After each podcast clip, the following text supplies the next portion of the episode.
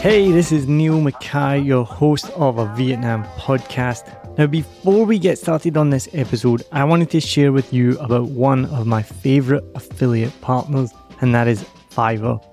I've been using Fiverr for years for everything from ordering YouTube thumbnails to keyword research, writing podcast articles, even to Canva designs and thumbnails and more. So, whether you're a budding entrepreneur, a podcaster, or anyone in between, Fiverr has got you covered. It really is the go to platform if you want to find freelancers offering a massive range of services to help you on any project. Maybe you need a stunning new logo or just a short animation, whatever you need, you can find it on Fiverr. What I love the most is how easy Fiverr makes it to connect with talented freelancers from around the world, all at prices that will fit whatever your budget is. Plus, with Fiverr's secure payment system, you can trust that your transactions are safe and secure. No dodgy people you meet on Facebook groups that disappear with your money and never give you what you want. What, that's only happened to me? As an affiliate partner, I will get a small commission if you use the link and at no extra cost to you. As an affiliate partner, I will get a small commission if you click my link and you buy something, all at no extra cost to you. And best of all, you will be directly supporting the making of this podcast that you're listening to for free, but it is not free to make. So why we Head over to somewhere that you've probably never been before. It's called the show notes. So whatever app you're listening in, if it's Spotify or Apple Podcasts or anything at all, head to the show notes, click on my special link, and then you can browse thousands of gigs ready to help you with your next project. And now, let's dive into today's episode. Let's go. Hey, Adri, you want to try this Saigon fruit beer? A what? You know, a Saigon apple beer. No. What are you talking about? What's that? What? You don't know? They taste so good. There's chili, ginger, and this one's apple. I'm trying to speak more Vietnamese. Try this fermented apple juice. You're not speaking Vietnamese. You're speaking English. Show me what you're drinking. Here. Ah, Saigon cider. Yeah, that's what I said. Fermented apple juice. If you want to enjoy a Saigon cider while we're stuck in lockdown, you can still get delivery through Classic Deli or By Nature. Check out the links in the notes.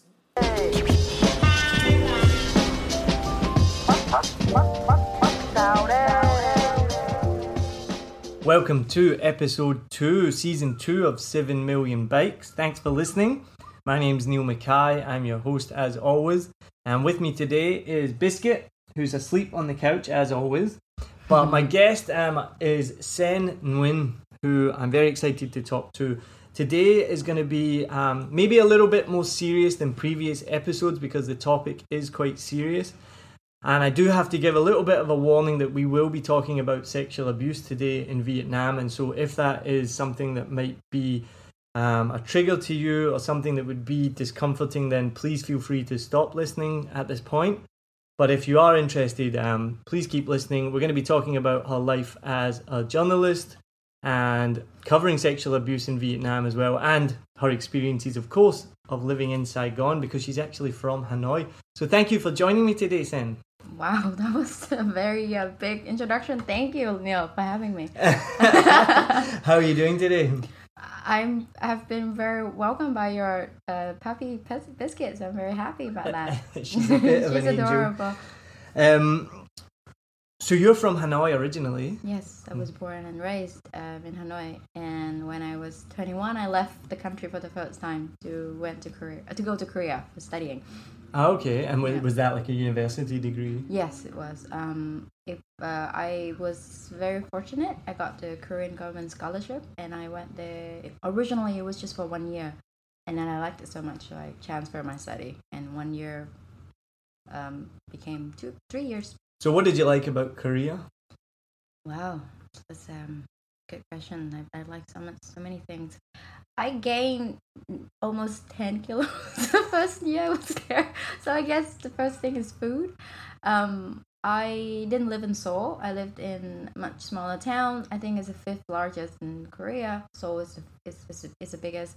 Um, it's named Gwangju, and Gwangju is has only like 1.5 million when I was there, and it was a very warming, um, affectionate community, at, least in my experience. And um, I learned so much from it because I never left Vietnam before. I mean, I think my parents took me to China when I was little, but I I remember it vaguely. Um, so it was a huge culture shock for me, even though everybody kind of look like me, but they don't. Um, I look like them. I, I'm always mistaken to be Korean. Um, when I'm with Chinese people, they think I'm one of them. So I'm, I, I guess one of the things I like about Korea is just that I look indifferent, but when I do express myself, they see that I'm different and they accept that. I, I feel, at least in Gwangju, I'm not sure how it is in Seoul. And do you mean culturally different? Culturally different, um, mindset different. They find it very bizarre to hear a Vietnamese woman speaking an American accent to them. I repeatedly said I've never been to America. I've never been outside of Asia. Please trust me. I've, I've never been anywhere near there. And like, there's no way you sound like you do. There's no way Vietnamese people sound like you do. I'm like, well, this kid is like agreeing with me. Yeah. um, but I, I mean, yeah, we, I, I do. This is how I, I talk. Um, be, that one of the reason is because Vietnam, Vietnamese woman is the largest migrant bride in Korea Mm. at the moment. When I was there, it was the second largest. Now it's the largest. I read your article about Yes. this. Yeah. Um, so for them, this is the image of Vietnamese women that they have, like less educated. They don't speak English. They come from a smaller town. They are not that expressive. I'm like, well, there are other people that look just like us. Uh, there, I mean, there are other people like like me. Um, so for them, it's just very bizarre, and I love seeing that re- interaction, just to break down the, you know, the stereotype you have of Vietnamese woman in your face. How did that manifest? Like, what would they say to you? Um, it was never. Well, there was one time it was outright discrimination, but like that was very rare. Um, it, I I got asked more than once if I came to Korea for marriage, which is, I guess, standard. If they think that Vietnamese women came to Korea That's the marriage, assumption. If you're Vietnamese right? and you're in yeah, Korea, you're a that's bride. that's true. Mhm. And the other thing would just be like I don't know if you would call that positive discrimination when they just feel so odd and and taken back to hear me speaking English to them in that way. Um, so I feel this a very complex privilege. Like I'm I'm a Vietnamese migrant woman, but I'm not a wife in Korea. So I got this double experiences of being there, which is very rewarding. I there there are complication there, but I learn a lot from it. So for me, that's important at the end of the day that I got to got, got to learn something. Mm. And so I read your article and I I was absolutely disgusted. So do you want to tell our listeners then a little bit more about the situation? You're just mentioning now that Vietnam is now the biggest exporter of brides to Korea. I, I mean, when I read your article, I didn't even really know that that was a thing. You know, you always hear about Russian brides, you know, in, in the Mm. West anyway. It's kind of, you, you hear about, you know. Are we talking about the South Korean brokers? Yeah, yeah. So tell, tell our listeners a little bit about that if they haven't read your article. Mm, okay. So it's let's just make it simple. So um, Korea has been suffering from a low birth rate. It's one of the lowest birth rates in the world, and essentially, what is happening now is that the suburban areas and less rural, like rural areas, they're suffering from the lack of wives because women when they get a degree they're more educated they move to the city or further overseas for better opportunities whereas men who are farmers mostly uh, fishermen they stay where they are to keep up with the family businesses so they, they can't find a husband they can't find a wife um, so what happened was that this year south korean women uh, south korean government uh, offer subsidies to 35 munis how do you say that word municipal Municipalities. muni- municipalities, uh, which is called what is it like marriage uh, subsidies to these uh, loca- lo- localities, so they can use this money to go overseas to find a, a spouse. The idea is so so the target is mainly men, obviously. Um, the idea is wonderful. Like you want to, everyone to have family, blah blah blah, but it doesn't guarantee protection and right for the other for the other half, right? And one of these uh, this subsidy, one of the things that it covers is brokerage fees.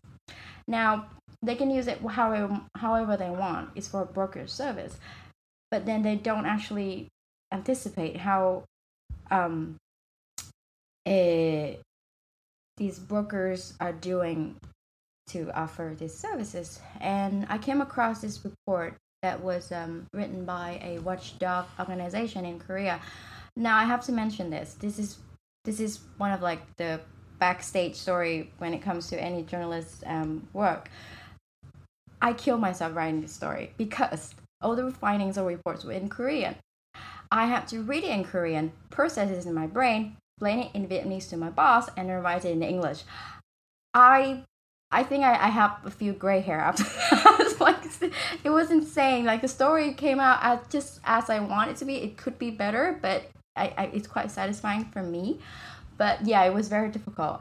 And uh, yeah, so um, they would offer these brokerage fees, and essentially some of the some of these South Korean brokers they go online, they go on YouTube, and in Korea there's also Naver, which is a, a Korean version of social network instead of Facebook um, and they promote these women in ways of like if, if you scroll through Amazon, you see product without the specifics. That's how it goes. That, that's how they look. They have they even number these women, and and and and their information about their age, where they're from, their hobbies, uh, how willing they are to marry a Korean man, what they're looking for in a man. But the other way around this picture is not available, as in these women don't see the men who are looking at them. And by law in Korea, South Korean brokers can Korean brokers cannot show more than one woman at a time. But at that space in on an online platform, they're seeing thousand women in a day. That's obviously something wrong there. Um, so my story was just going through that direction. There's only one thing that I regret that I regret about that story is I didn't get to talk to any of these women because when you look at these YouTube videos that's showing them one by one uh, as a marriage item, they don't show their contact details. They only show their, their their their names. I tried to track one of them down, but obviously they didn't want to speak to me. I also contacted the numbers uh, listed in the YouTube channel information like about like because it say if you like any of these girls contact us. Here's our number blah blah i did text them. I did say who i am and then, then respond um which is fair and understandable i guess but yeah that's um that's a very intense story. But we don't know if any of them is being coerced into doing Mhm. this. We don't know because i'm not a human trafficking expert. I can't Mhm. see the signs. But yes there there has been pushback I when I shared the articles, one of the people was like, one of the readers was like, well, what what is the difference with Tinder then? It's, it's very similar. We put people online, they and they consent to it. What's wrong? What's wrong? Oh, these women want the same thing. They want to get a husband. What's wrong with that? Um, and I talked to a uh, um, gender right expert. He works at iSEE, is a Hanoi NGO, and he said that uh, it doesn't matter if these women consent. It's how they portray it is problematic here. You don't see men being portrayed the same way. You don't see even if they are, it's still wrong. Um, I, I, I- don't, I don't think it's fair for all these women to become one of the items in the list. And what I will push back though is that do they know this is how they're being portrayed, and have they been pushed back? And if they do, what do these brokers say? Um, so we, it's, it's, it's a very complicated situation. I don't think I have the, the, the black and white um, answer here. If it doesn't sit well then there's something wrong. If you were to put, for example, your wife in that list, yeah, or if your your sister in that list, how would you feel?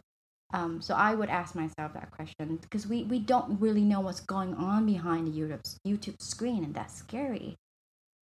And in your article, you mentioned so most of these women come from poor rural areas in Vietnam, right? Statistically, that's what So we know so far. It's a kind of you know it's a symptom of poverty, right? That these women are then putting themselves forward willingly or not Mm. because they come from a poor background themselves, Mm. and then they're being offered this route to Korea. Which so, how do the women perceive, from what you know, how do they perceive this process that I'm going to go to Korea, and what what do they think their life is going to be like versus what their life will actually be like, or could actually be like? Mm.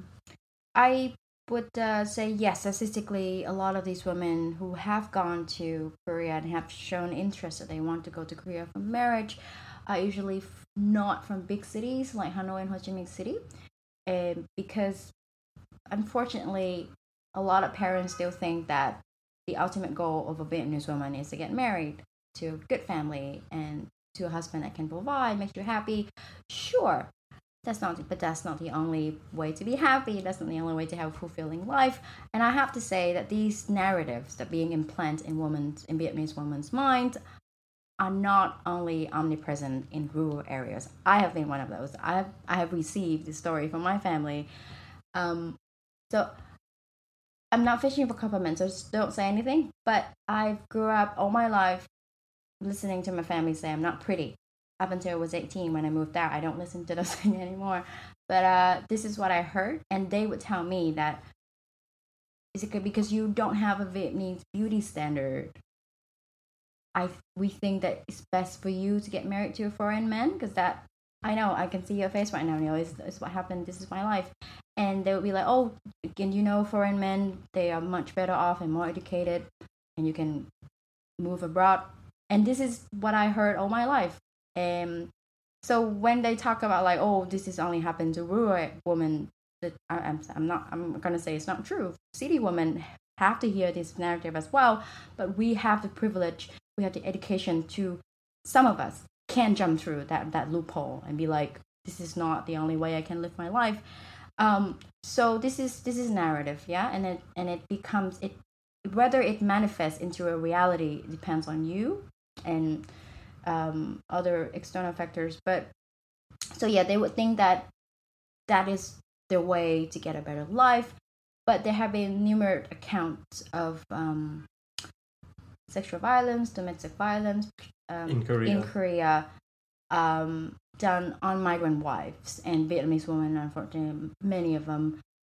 Um, we recently ran a story about a Vietnamese woman who became a police in South Korea.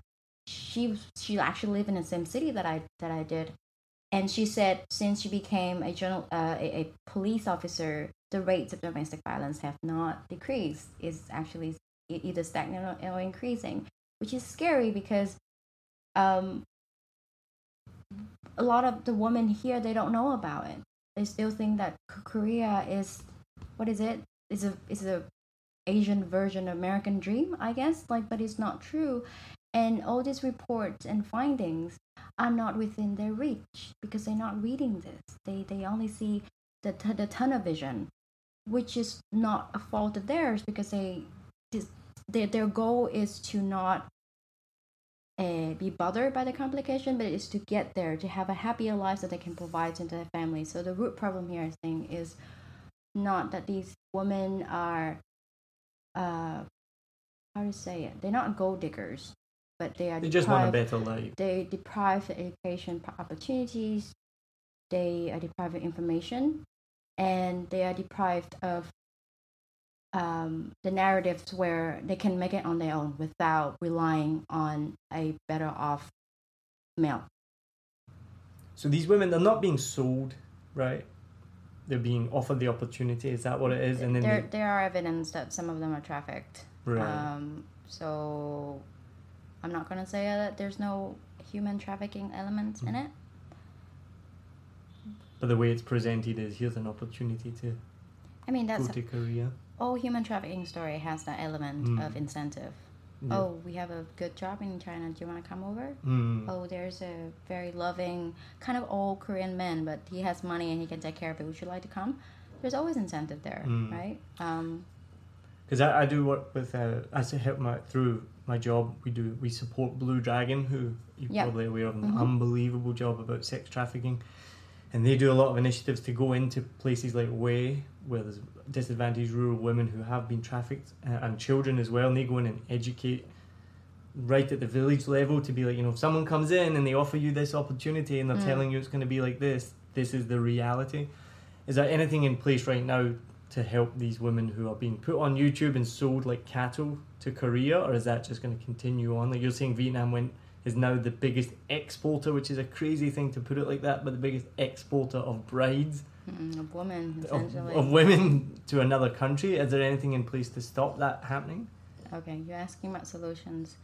Um, so in my story, the South Korean Brooklyn story, I did mention that I contacted the Ministry of Gender Equality and Family in Korea, and they didn't respond.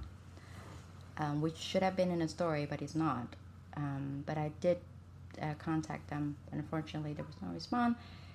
And Vietnam is doing, it's making progress. I'm, I'm, I have to say, it's not like we are aware of the problem and, and we are avoiding it. It's not that. And media coverage is a, a step forward. It's a step forward. It's, it's, it's, it's a step that push out towards that, that goal. I don't think we can ever, I'm going, I'm going to be blunt, I don't think we can ever eradicate this problem for good. It's, it's always going to be there. There's always some woman is going to get, get tricked. Boys are being tricked, of trafficking, being trafficked as well for labor mostly to the UK, for example. Um, but what what is important to me that make we that we are making progress towards that direction. Um, there has been uh, commitment and efforts by both governments. This is not recent. Uh, it had happened since many stories and accounts and evidence that South Korean women, uh, men are abusing their migrant wives. So there has been educational programs for wives to learn Korean, to learn about the culture. There has been, however, there has been less lesson and program for the men to learn about their spouse, culture aspects and what they need and so on. And that's rare. And for me, that's where it should be hit harder. Um, it should be pushed further. That understanding should come from both sides. And and there is this law in Korea. I'm I'm going to paraphrase here, so do listener if you catch catch me making mistakes, please go ahead and let me know. Um, there is a law in Korea where the the migrant wives cannot stay or retain her residence if a divorce happens, and she cannot prove that it's from both sides. What what what does that mean? That means if she cannot prove that her, her husband is also doing something, she has to leave and has, has to leave everything behind, and in many cases, their, their children there. But that's for me is very bizarre because a divorce is hardly ever just one person's fault, right? Right? Right, Biscuit? Um, um, so that is that, that that law to me it just doesn't make any sense. And so there should be some changes there, and I think attention is being put there. There's many problematic uh, issues in the legal framework in Korea when it comes to dealing with and helping and protecting migrant women. Um, solution here there is uh, also uh, educational programs done by the government and non-governmental organizations. Blue Dragon is doing a wonderful job. Um, I can't think of other organization on, on top of my head. There are many forums on Facebook created by migrant Vietnamese women themselves for other migrant Vietnamese women um, to know about the life there, as well as to help each other um, make it in Korea. So the migrant women who who are creating Facebook pages is that to give advice and support other Vietnamese women in Korea, and what kind of advice are they giving them? Oh, like, um, I'm, I didn't go through everything, but the latest update was, uh, like language lessons, tax uh, handling, um, So quite practical. very practical, Not like very practical advice. Right. uh, language services because language barrier is always a Hmm. thing. I don't know if uh, you have heard of it. There was a very recent case of South Korean man beating a Vietnamese his Vietnamese wife for three hours, and it was yeah, heard it was that. on on YouTube, um, and it was it was explosive, Mm, right? That was It- in Vietnam, right? no, it was in Korea. Oh, that was in Korea? It was in, Okay, it was in yeah. Korea, and what was, to me, um, this is gonna sound horrible, but to me, to see that is, it has become a normal thing for for many people because in Vietnam, beating your wife is seen as a culture thing, and it's very sad. But what is saddening to me that was that there was a kid in that video, and he was or she was observing all of this and, and, and she's going and, and that child's going to be traumatized. And to me that's where my focus is at. I'm adults they can work through this. There are many mechanisms that can help them but i don't know how to, what is going to happen with the kid. And the media the korean media hasn't hasn't talked much about the kid which i understand because he needs his privacy or she needs his privacy. But i was very curious to learn how they um, give him remedies. Um, but uh, so because of that incident and it's gone so spread out that it alert the Korean government on the top level and they actually expressed their regret. I've never seen that before. I've never seen, at least in my time, or maybe I'm out of date when it comes to information, but I've never seen any South Korean top government or official express their regret that one of my people is being hit by his citizen in their country. And to me, I'm, I'm not saying this would yield into any solution because we haven't seen it yet, but I see an acknowledgement there. And that's that's a that's a very big step. That's a breakthrough for me to see that. So solution, if you want to create a problem, they should know there's a problem there in the first place, right? Um, and I'm glad that we are making that progress. I'm excited to see more. And I'm going to talk about this as a journalist not as an activist. So we better shift back questions to journalist questions now. Well, what was the fallout from from that video? Like, has that man been arrested? Obviously, the Korean government stepping in. He, he was arrested. Mm. Um, however, there hasn't been any more information about what charges he, he would face and how many years he would spend in jail. We know that he was arrested shortly after the video was published, but that's the thing, you know. We don't know if that was just like the bandage solution like oh yeah he he hit someone. It's so bad. We're just gonna arrest him. And we don't know what happened to the guy after. And that's what i would like to know. And in light of the divorce law that you've just mentioned and so if she was to then divorce him. Actually after that the south korean uh, court ruled in favor of the migrant woman but they, because they can see that they are so disadvantaged in, in many of these situations so they ruled the uh, the case in favor of her, so she can stay if she wants to, but she wants a divorce in custody. Rightly so. Fairly. I want to pick up on something you said just just a minute ago. Um, you talked about education for the men in this situation, right?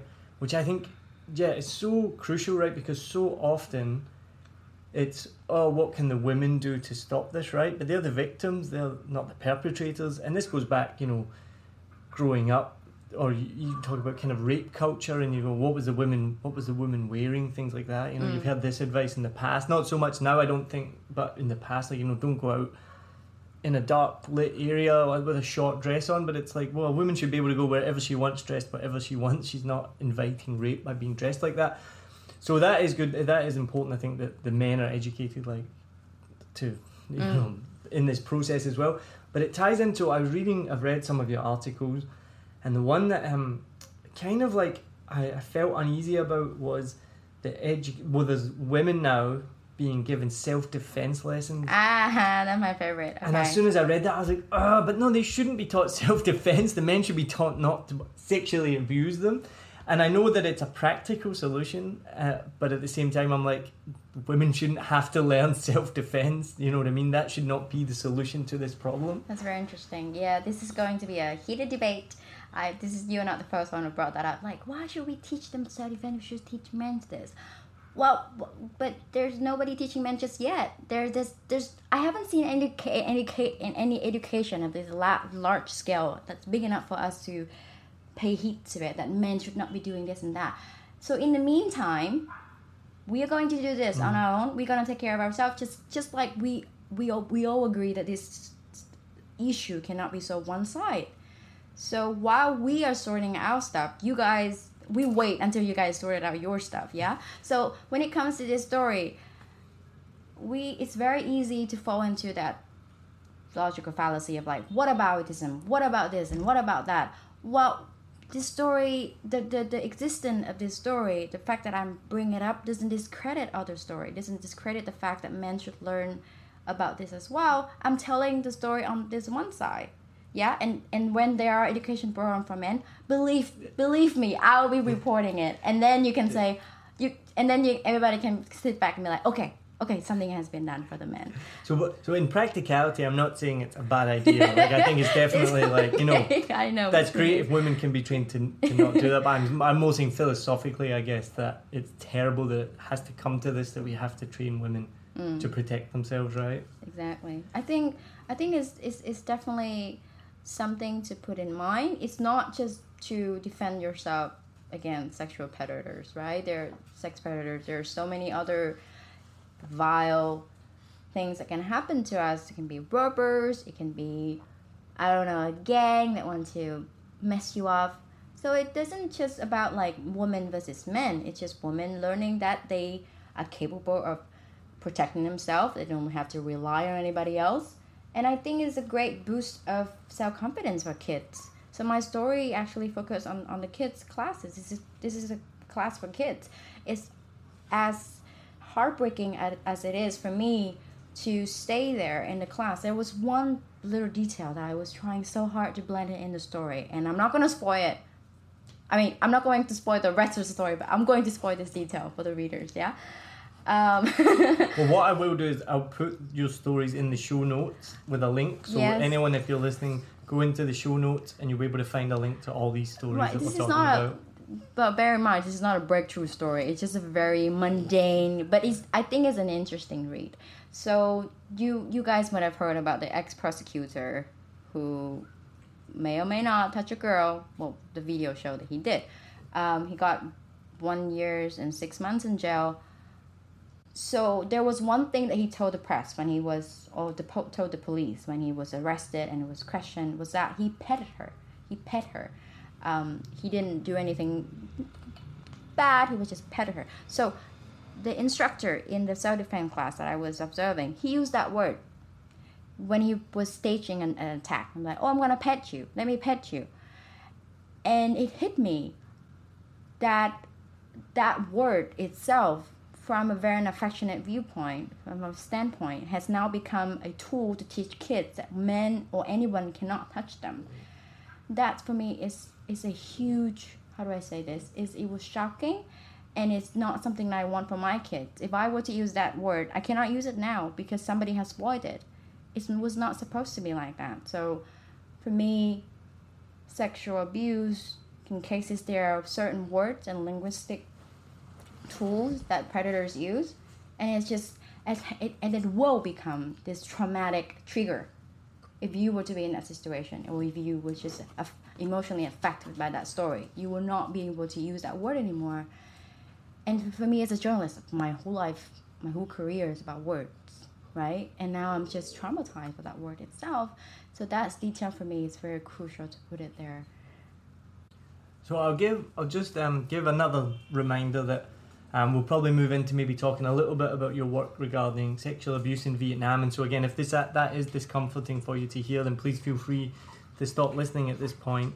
Um, and I do want to say as well, I really appreciate your work because uh, as a, a stupid Westerner foreigner, and I've not I've been ignorant enough not to learn the language, so I don't get access to all the information and, and what's going on in Vietnam. So I do appreciate the work that you do and that VN Express does. It's really one of the only outlets that we can read Vietnamese news in English. And um, obviously, some of these cases are going nationwide, like so this pro- ex-prosecutor that you're talking about, that was happened in District 4 where I used to live, and it happened in a building one of my friends lived in, and I've, I've seen it. It's absolutely disgusting. And if you don't know what we're talking about, again, we'll have the link in the notes. You can see it. Just this week, he's been sentenced to a year and a half in jail, which is fantastic. But he's appealed it It's immediately, appealed right? immediately after So we have to keep an eye on, on what's going to happen. Um, Just a quick note. Um, yes, I do work for VN Express, the uh, English newspaper. However, all the views I'm, I'm expressing here are mine and not any other publication that I work for. So I know that you wouldn't call yourself an expert on sexual abuse, Exactly. but you have written many articles about it lately, and not just yourself. It's getting more and more high profile in Vietnam. Obviously, this case with the pro- ex-prosecutor. There was the ethics teacher up north. I remember that one was was quite recent. That was um, horrible. And more and more, it's in the news, which is great because if we can bring more attention to it, hopefully we can um, help prevent it. So, in your opinion, what needs to change in Vietnam? What needs to happen in terms of policy, awareness, education um, to help protect more children here? Um, I have to um put it out there that sexual abuse has always been a problem, but it has only gained publicity and awareness in Vietnam just now, just re- just recent in recent years. Um, one of the reasons is because open talk of sex is taboo. Everybody knows this in Vietnam. You can have some intimate conversation with your partner, maybe with your close friends, but when it comes to being sexually abused, it's not something easy you can talk about. And I feel like there should be safe space for people to be able to, to, to express themselves if they are being abused. And I'm talking in terms of household. Parent should be willing to listen to the story or at least notice the signs when they are being there's something wrong there. Um, also, sex education is not um, very uh, a very established um, program here. It, there has been good news though. I did write a story about sex education in Vietnam, and there has been progress since. Ho Chi Minh City itself is is deploying um, sex education classes for I think kids under ten. I'm not. I don't. I don't. I don't remember the uh, the, the announcement. It was announced last week, and that's a that's a great thing. That you can see people are paying attention to something that is so natural for all of us. Sex. Everybody does sex. We need sex to reproduce and continue this species. Why are we not talking about it? I don't want my kids to learn about sex through porn. I, that I did that right, and unfortunately I have to because there's no other means of, of learning it. But now my I, I can see that we are making towards that that process. Yes, you learn that sex education is beyond biological what is it? Coitus? is that the word to use? Um, but there's also the other stuff like what is intimacy, what is accept- acceptable or not. And I, I don't know if the current um, program that Ho Chi Minh City is running is going to be like that. It's going to be like, oh, this is acceptance, this is not, this is this is a family petting you, and it is a man touching you appropriately. Do you you should know the difference. So I don't know if we are actually there yet, but just put it there. Just put the sex education program in all schools, and then we can start talking about the, what is not acceptable or not. So yes, we are talking about that. There's there's also has the, the, the Congress and the national government of uh, officials have talked about readjust and mod uh, and amend the uh, legal framework when it comes to sexual abuse. There has been uh, opinions that there should be in the, in, in the National Assembly that there should be harsher punishment for child child offenders um, and uh, there should be clear definition of what is sexual harassment what is sexual abuse um, and what is sexual molestation for the first time actually uh, they have input what is sexual harassment at work in the law and i think that's fantastic and now we are talking both adult and kid offense and like I, I think one of the root problems well when it comes to sexual abuse in Vietnam is that we don't know what it is. We, we don't know what is constitute a sexual abuse. Uh, and that was what the debate of what the ex-prosecutor did as well. Some people say, oh, he was just loving, you know, he was a grandfather, he was hugging someone of his granddaughter. But I, I find that argument very problematic. We don't hug people like vietnamese people we don't hug like this is not something we do especially strangers like why would you do that so for me from a cultural viewpoint that that argument has already lost lost lost my attention um, so yeah so we don't we don't know what it is what is sexual abuse is so if we can de- define a legal framework if it can be something of a discussion within the family itself as like this is not okay this is okay if you see if you should always keep distance to strangers. I know this will go back to your original argument about like everybody's being too cautious women and girls should feel safe wherever they are. Unfortunately it's not as safe as we want to so there should always be some attention going into what is okay and what is not It's interesting you're saying about providing education to children, especially. What's the difference between you know affection, petting, from a family member, and sexual abuse, right? Because we obviously still have to show love and care to children, right? And there's a there's a correct way to do that, and it's a shame that that's being used as an excuse, you know. And I've, I saw it on your article in the comments. One one person commented, you know, oh, but in Vietnam we're all called uncles and grandparents, and you know we should be able to show affection. The man in the lift was just showing affection to this girl, and it is a shame because you don't want to lose that being able to show affection, which I've noticed in Vietnam can be very loving and very caring when you see somebody with a child and they're very affectionate towards them in a very clearly non-sexual way. That's a beautiful thing. That's fine. The But- premise of it is, is, is, is wonderful. Yeah, sure, we should be affectionate with each other, but I think the children should be should be should have to say in whether they're okay with that affection or not, whether they, they, they want to receive that affection. The, the camera footage of the ex, ex cage clearly showed that the girl ran out. She ran out of the elevator as soon as it's open. family said she wasn't traumatized. well, I don't care what the family say. I want to hear what she say. But in in in in in uh, in light of child privacy protection, I'm okay with not hearing her. But it's just for the whole thing for me. I'm just I'm just focusing on the evidence we have. Yeah, it's a it's a camera footage. So for me, when it all comes to this, all comes to family values and family hierarchy in Vietnam all over again. That adults will say whatever they want. They're going to say, "Oh, we want to do this for you. You should be okay with it."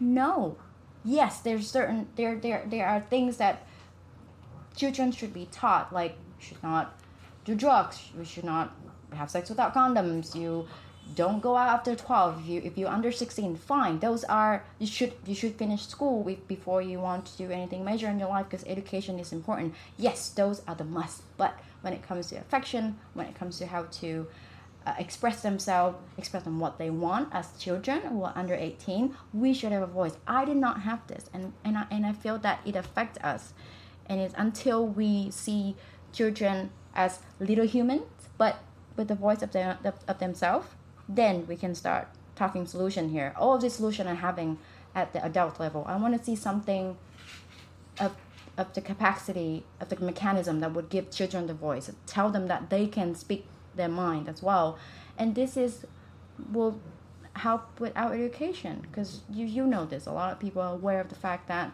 many Vietnamese students are not expressive. They don't they don't say their opinions in class, and I feel like this will actually would help with the solution with, with the problem we have.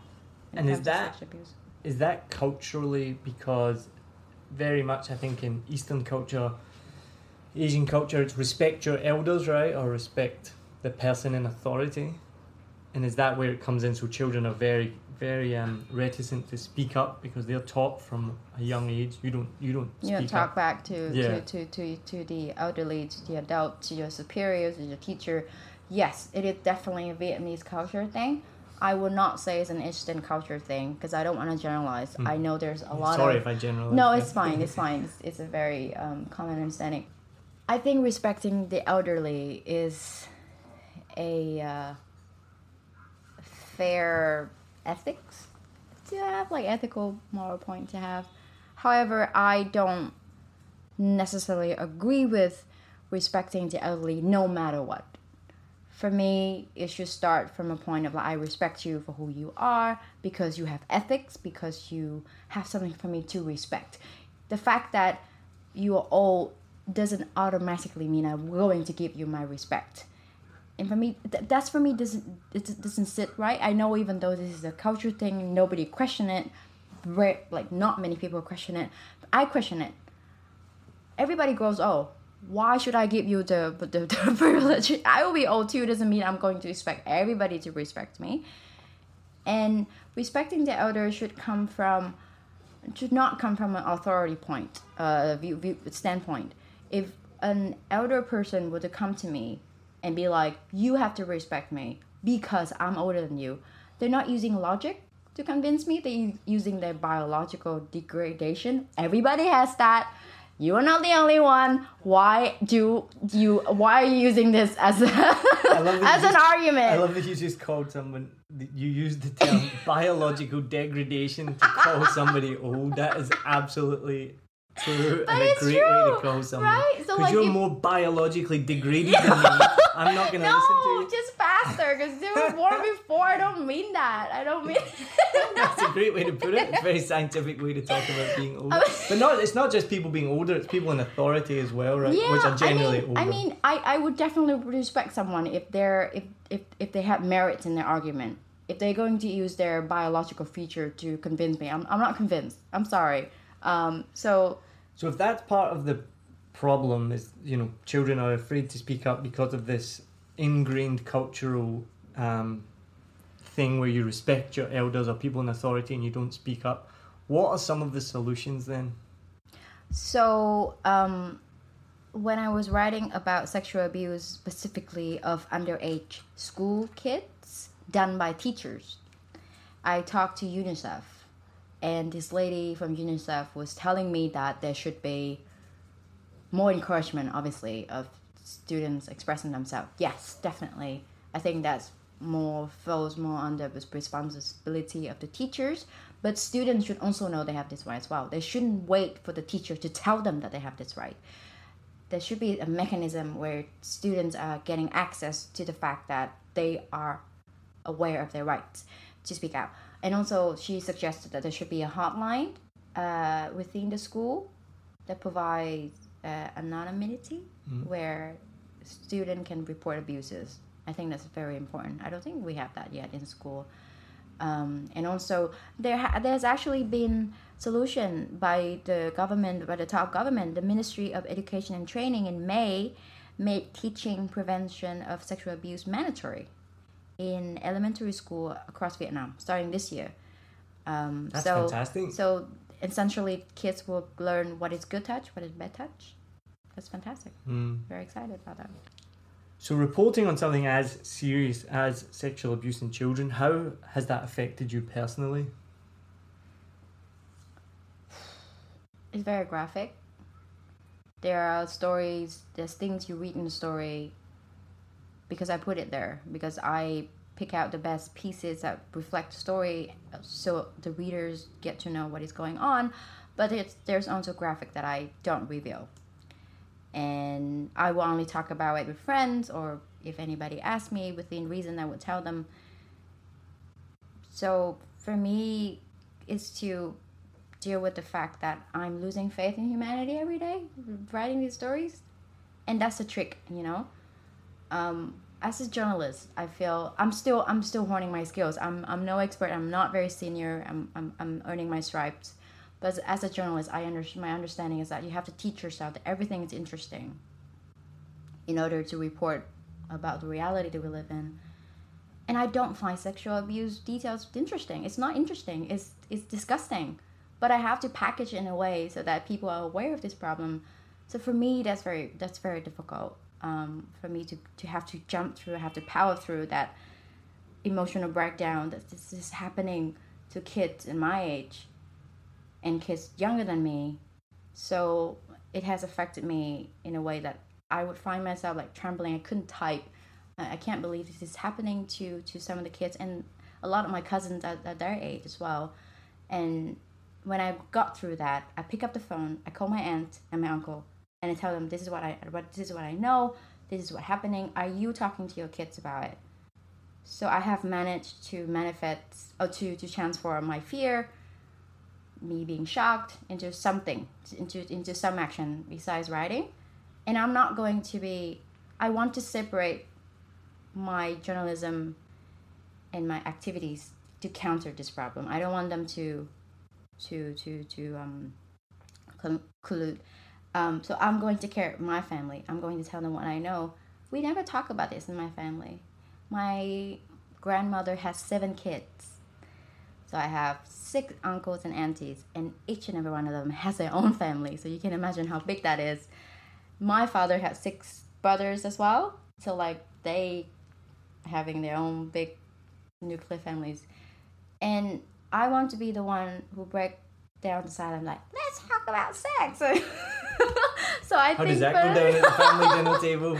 Oh no! Like I, it, it'll be whisper. Like. I, I don't, I don't raise flag and like go into them like a like a riot. I'm like, let's talk about this. I don't, I don't do that. I wish, I wish, but like they will probably tone me down. um, I would, I would, I would try to sneak in the conversation very, very subtly, but like it's gonna hit Making them, it hit part them of hard. the conversation. Yeah. How do you not lose faith in humanity, like you said there? Like, what do you do to keep yourself positive? Because it's so tough, and like even when I've read your articles, it can make you be like, ah, people are so horrible. But what do you do to keep yourself positive? I'm going to, to teach myself not to be numb first. I'm going to teach myself to keep repeating to myself that this is not normal. Even though we are reporting this every day, there's always cases of somebody being raped and impregnated by the teacher. This is not normal, even though it's repeatedly happening. And for me, that's even more challenging than to stay positive. Um, once you normalize something, you, you lose the urge to solve it. Yeah so then that's that's for me it's more even more challenging. Um how do i keep faith in humanity? I keep i keep people who are countering this problem in my loop. I will talk to them. I will keep up to date with what they're doing. And keep asking solutions what can i do um, as a journalist i mean i've already done my job um, that's all right writing about it but um, yes Give me an example then. I want to hear some one of those people that keep you positive. Give me an example of something you hear about something positive that someone's doing, and you're like, yes, something good is happening. So I mentioned earlier about a, Vietnamese woman who became a South Korean police officer. She's a fantastic example. She's one of the only seven Vietnamese police officer in South Korea. She had to give up her nationality to be one. You can't be a Vietnamese citizen and be a South Korean police officer. So a story like that keep, keep my hopes up. And like, she has to go through all these barriers. You have to give up your nationality. You have to learn a different language. You have to catch criminals in Korean. I can't even like converse my needs in Korean, and she's doing this. So so so stories like that uh, keep my hopes up. And Blue Dragon is doing a wonderful job. Um, I'm actually so when it comes to all this sexual abuse stuff, yes, it's everything. Everybody knows it's bad. You from moral standpoint, there's no argument. There's un, un, it's undoubtedly that is um, is vile but you we need technical skills for that as well. You can't just be like, oh, it's bad. What can we do? I'm actually getting training about that. I was in Hanoi uh, earlier for a fellowship where I'm taught to be, I don't know if that's, a word, a sex ed um, fellowship. So I'm, I'm going I'm, I'm, I'm going to get a certificate in, in that field where I can talk technical skills and I, I, I, I can have technical knowledge when it comes to sex education. And I feel that's very important as a journalist and as a person. I should know what it is about that aspect. Um, so yes, solution that I see around me that I can do myself. Knowledge is where I go to keep my humanity, uh, keep my faith in humanity alive here. That I know things can be done. It's just that it's, it's gonna take time. That's so great to hear, you know, because it is a really confronting topic. It's not what you want to talk about. It's horrible, but it exists and it's out there. And so it's good to hear that you're not getting uh, it's not wearing you down.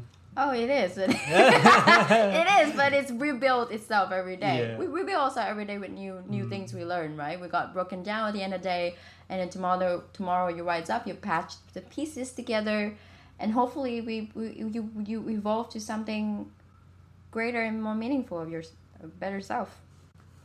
So what's been the general response to your articles? Very mixed. I'm trying to stay on the positive side because I know that once my work is put out there, it's going to be scrutinized. It's going to be booed by the naysayers, right? So I'm trying to. I'm still working on count like dealing with that, but there has been a lot of positive responses, like yourself. Like, again, coming back to my original point, you should know there's a problem. You should only you can only solve a problem if you know there's a problem there. Um, everybody knows sexual abuse happens happens everywhere. That's not what I'm saying. I'm, I want people to know how it's happening. That's the question I'm I'm most fascinated about how and why. Um, so I'm trying to push that further. I'm not going to judge the general responses of my of my story. I'm happy there there are responses from the get go, right? If it's numb, it's be like whatever, nobody's reading it, then I'm gonna be worried. But there are responses, and I'm going to keep up to date with those responses to see what they say. Has it affected your relationships with with, with men, or I don't know if you're lesbian, if with women, has it has it impacted on your sexual relationships? Because uh, for me, that's such a tough and horrible thing to write about. Has that had an impact on your life? No, it has not. Unfortunately, I've I've been very lucky to meet like-minded people at least when it comes to sexual integrity. We have mutual respect, and I'm I'm very vocal. I'm very vocal about what I do and what I believe in. Um, so it's actually strengthened uh, my relationship uh, with uh, with people around me, with my romantic partner. I, I, I don't think it's actually affected us in any way. Um, it affect me personally, but I'm not going to exert my anger of what is happening in the world on whoever I'm with. I don't think it's fair unless they are portraying, they're showing some signs that they are doing something wrong. Then that's a different story. But I haven't. I I I I think because I'm aware of all this problem, I would know who are the red flags, what are the red flags, so I wouldn't be even begin to be with with, with those people. So no, it has not affected my personal life. Good. No, that's great to hear. Well, thank you so much for telling me all about your articles. If anyone's listening and you were concerned about listening to stories of sexual abuse, we're now going to move on, so there'll be no more talk of that. So if you have skipped through and you're looking for a part where we we do move on from those kind of stories, this this is the part now where you can start listening again. So you're just a side note, I do I do write about other stuff other than sexual abuse. yes, sexual abuse is not the only passion I have. Well, I was going to say you did write about. I read your article about the My Lai Mas the My Lai massacre. My Lai massacre to uh, just this morning, and I actually had tears in my eyes at the gym reading Aww. that. So I'll post that one because um, I've been aware of the Ma- the My Lai massacre for a few years now, and it's just one of the most horrible atrocities ever. So we'll post that article. Um, and I was going to say, so tell me a little bit about your. I read your article about transgender and LGBTQ. Can I give? Tell me a little bit about that in Vietnam because we've talked about this on the podcast before. Um, we had Daniel Doan, who's an out and proud Vietnamese man, in season one. Um, it's come up a couple of other times. I've been most impressed in Vietnam that it seems to be that, and you can correct me if I'm wrong, but Daniel kind of backed me up on this, that there doesn't seem to be too much discrimination towards LGBTQ in Vietnam in terms of um, daily life. Like I feel like it's, it, and he was kind of saying the same. Like people just don't really care. It's kind of like yeah, you are who you are. Mm. Um, I don't know. Would you find that to be true as well? And, and what's your experience writing writing about that community. I I would agree with who. What was his name? Daniel, Daniel Doan.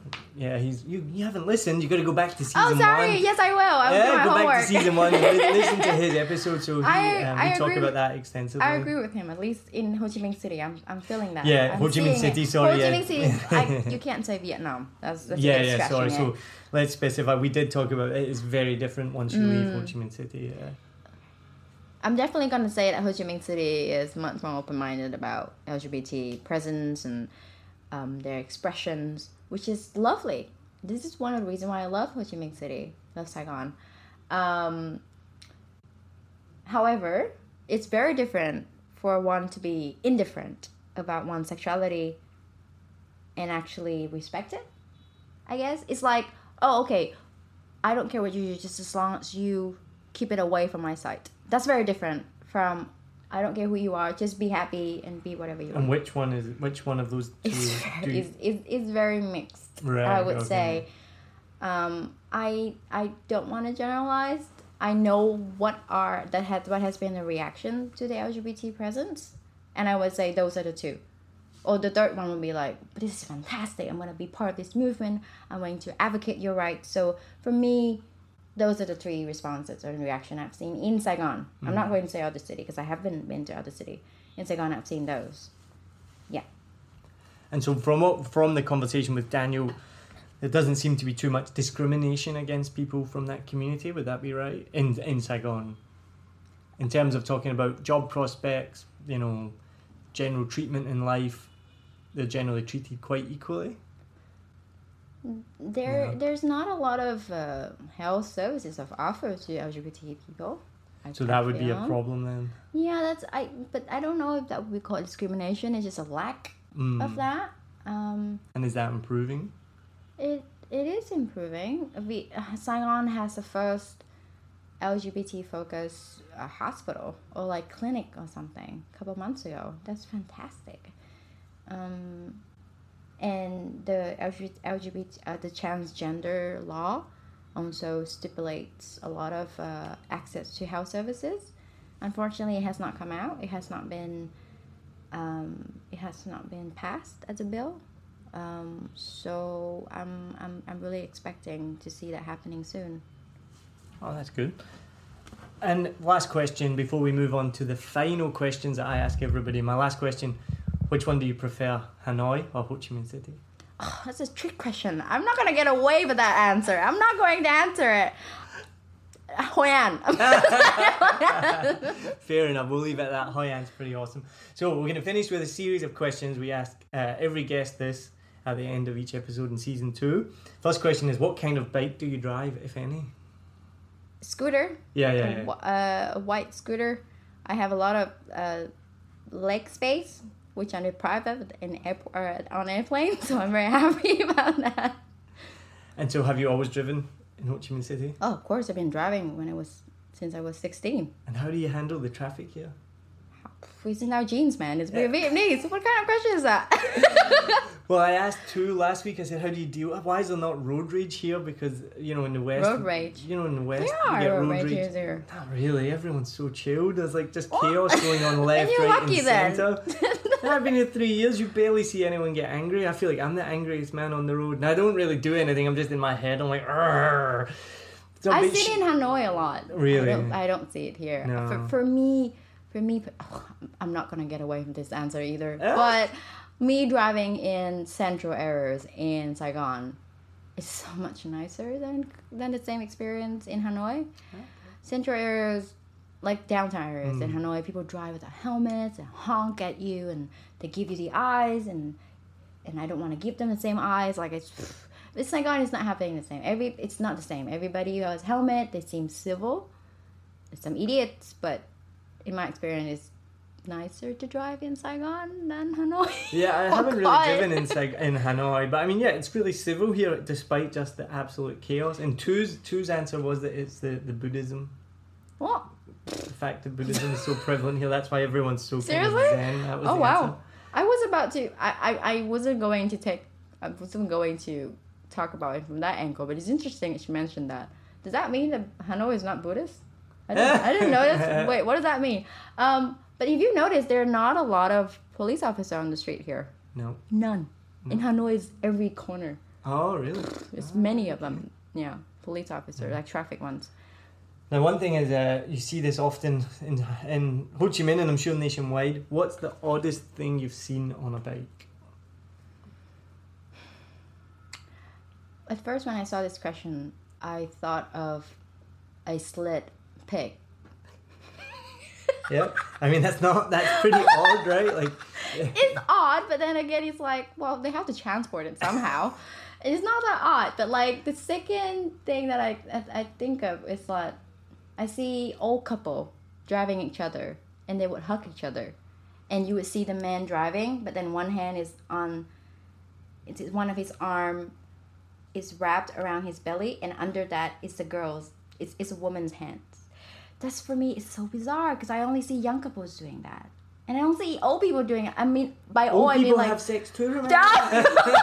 sure in, in private i just don't see them show affection you know on a bike driving and like very affectionately like guy would put his hand on, on the on, on the woman's hand i'm like that's beautiful that's so freaking odd like i don't see my parents do that I, for me that would be a lovingly odd thing Lovingly odd. thing. That's, that's beautiful.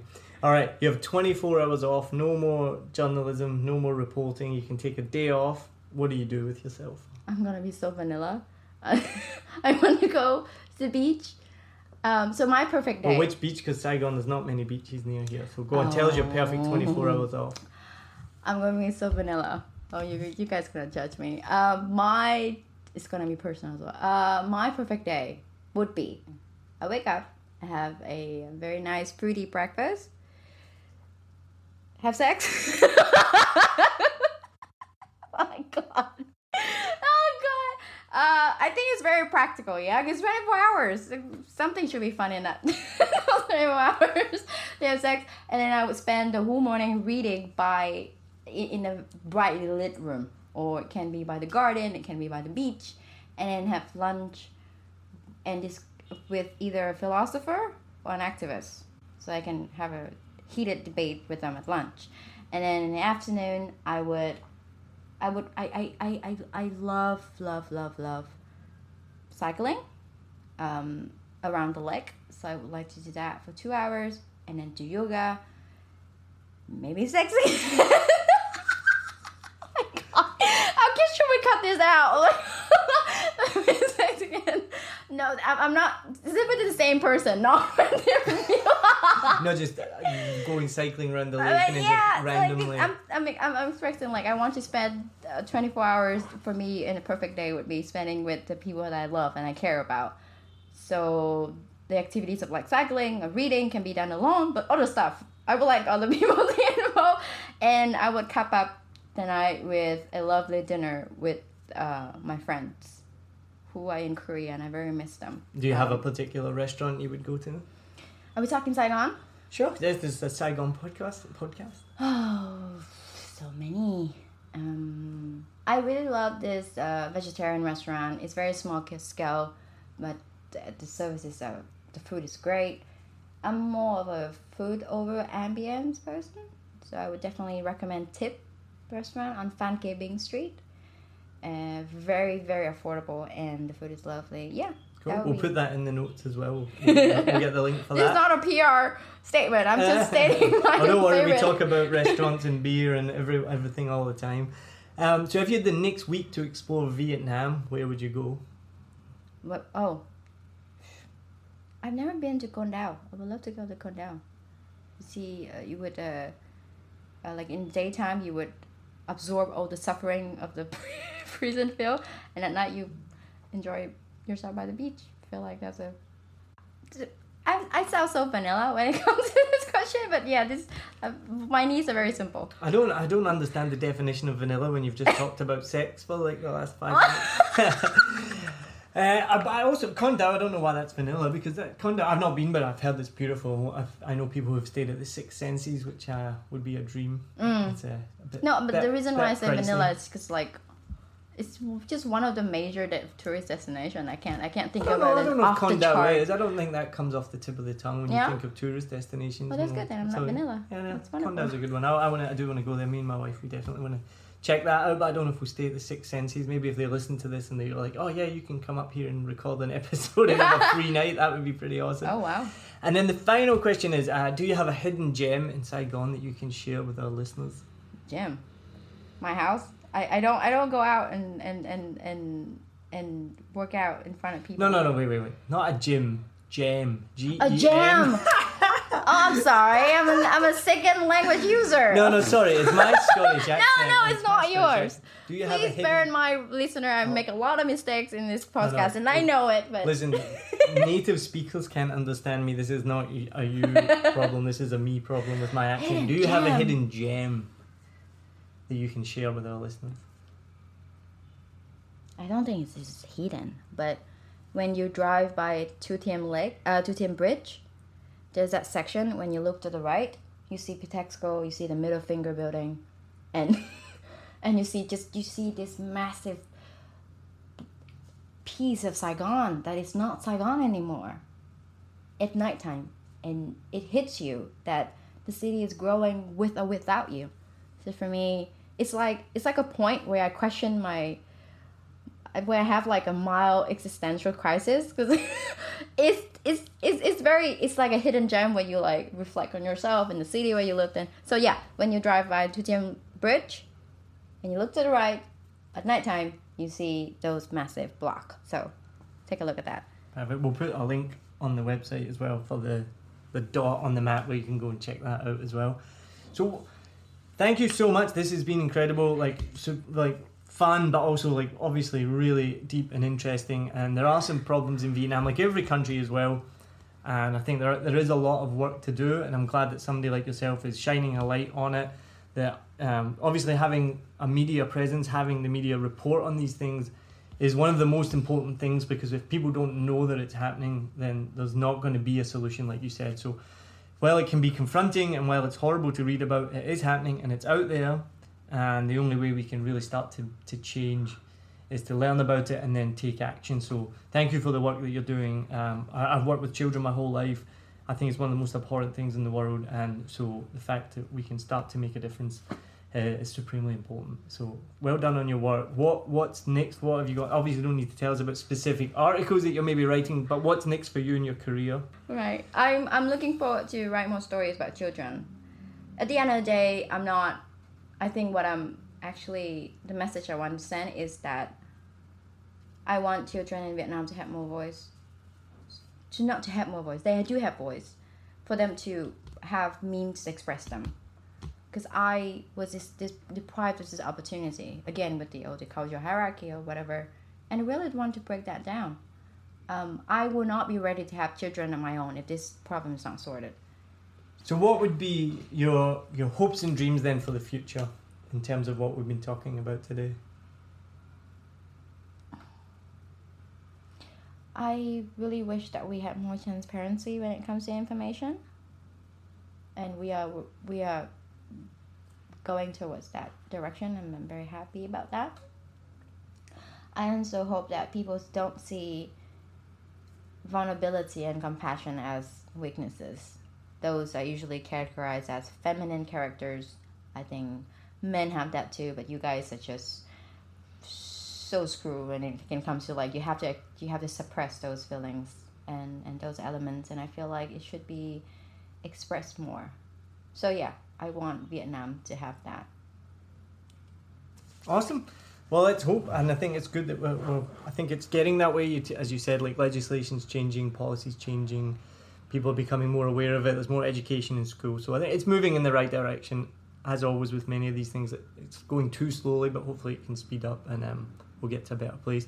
So thank you very much. Thank you for your time. Enjoy your weekend. Um, I hope you've enjoyed listening to Sen. She's been an amazing guest. Um, it's been an awesome episode and I hope uh, that people have enjoyed listening to you and um, look out for future episodes. Thank you for having me now. You're very welcome. Have a great day. Cheers.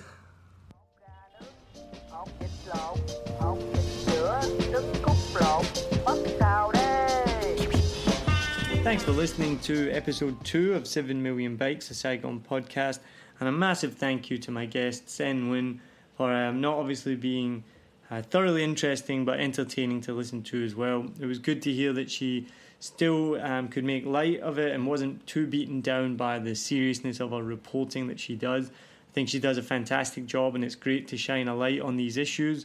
Um, however discomforting they might be, it's good to get that message out there, education, and see that you know things are changing for the better. Maybe not as fast as we'd like, but it's still good to see. Thanks for listening. As always, it's great to know that so many people out there across the world are tuning in. If you want to leave me a message, you can get me at 7millionbikes at gmail.com or send me a message on our Facebook um, or just leave a review. That would be great. If you are looking for where you can listen, you can listen anywhere Google Podcast, Apple podcast Stitcher, um, Spotify, or the website 7millionbikes.com. So thanks again for listening. Check out the previous episodes if you've missed any, and if you've got any suggestions for someone that you'd like to hear being interviewed, drop me a line. Let me know who they are. We can maybe try and get in touch and see if they want to come on the show. So thanks again. I really appreciate you listening. Have a great day.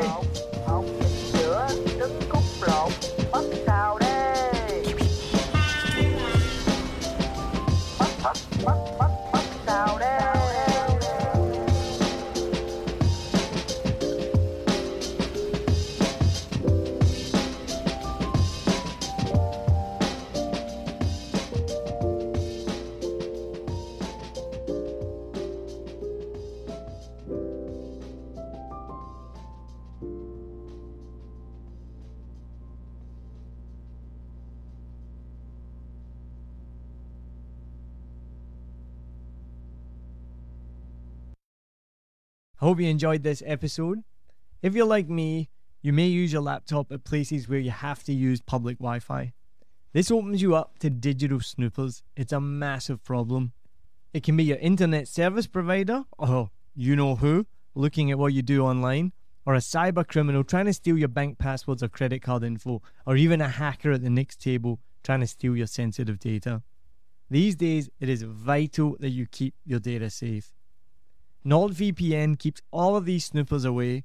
It makes your internet activity private, protects you from accessing dangerous websites that are phishing for your data, and lets you enjoy your favorite content securely even while away from home. And it's easy to use, even I could use it. I've actually been using NordVPN for years now here in Vietnam, and I'm excited to be an affiliate partner with them. I've used NordVPN to watch Netflix, BBC, Disney Plus with ease, and I also know that my information and data are safe from prying eyes, whoever they may be. Join now, and you'll get 68% off and three months free when you go to my link, nordvpn.com forward slash SMB. Just again, for those hard of hearing, nordvpn.com forward slash SMB. The link is also in the show notes. I know nobody checks them out, but go check that out and you can get the link from wherever you are listening to this podcast. As an affiliate partner, it also means that I will get a small commission when you sign up, but at no extra cost to you. So not only will you be getting a great deal through 7 Million Bikes, you get a great VPN and you'll be supporting 7 Million Bikes podcast. Stay safe online and enjoy the shows you love. Any questions, just let me know. You know how to get in touch with me. And thanks for listening to this show. Cheers.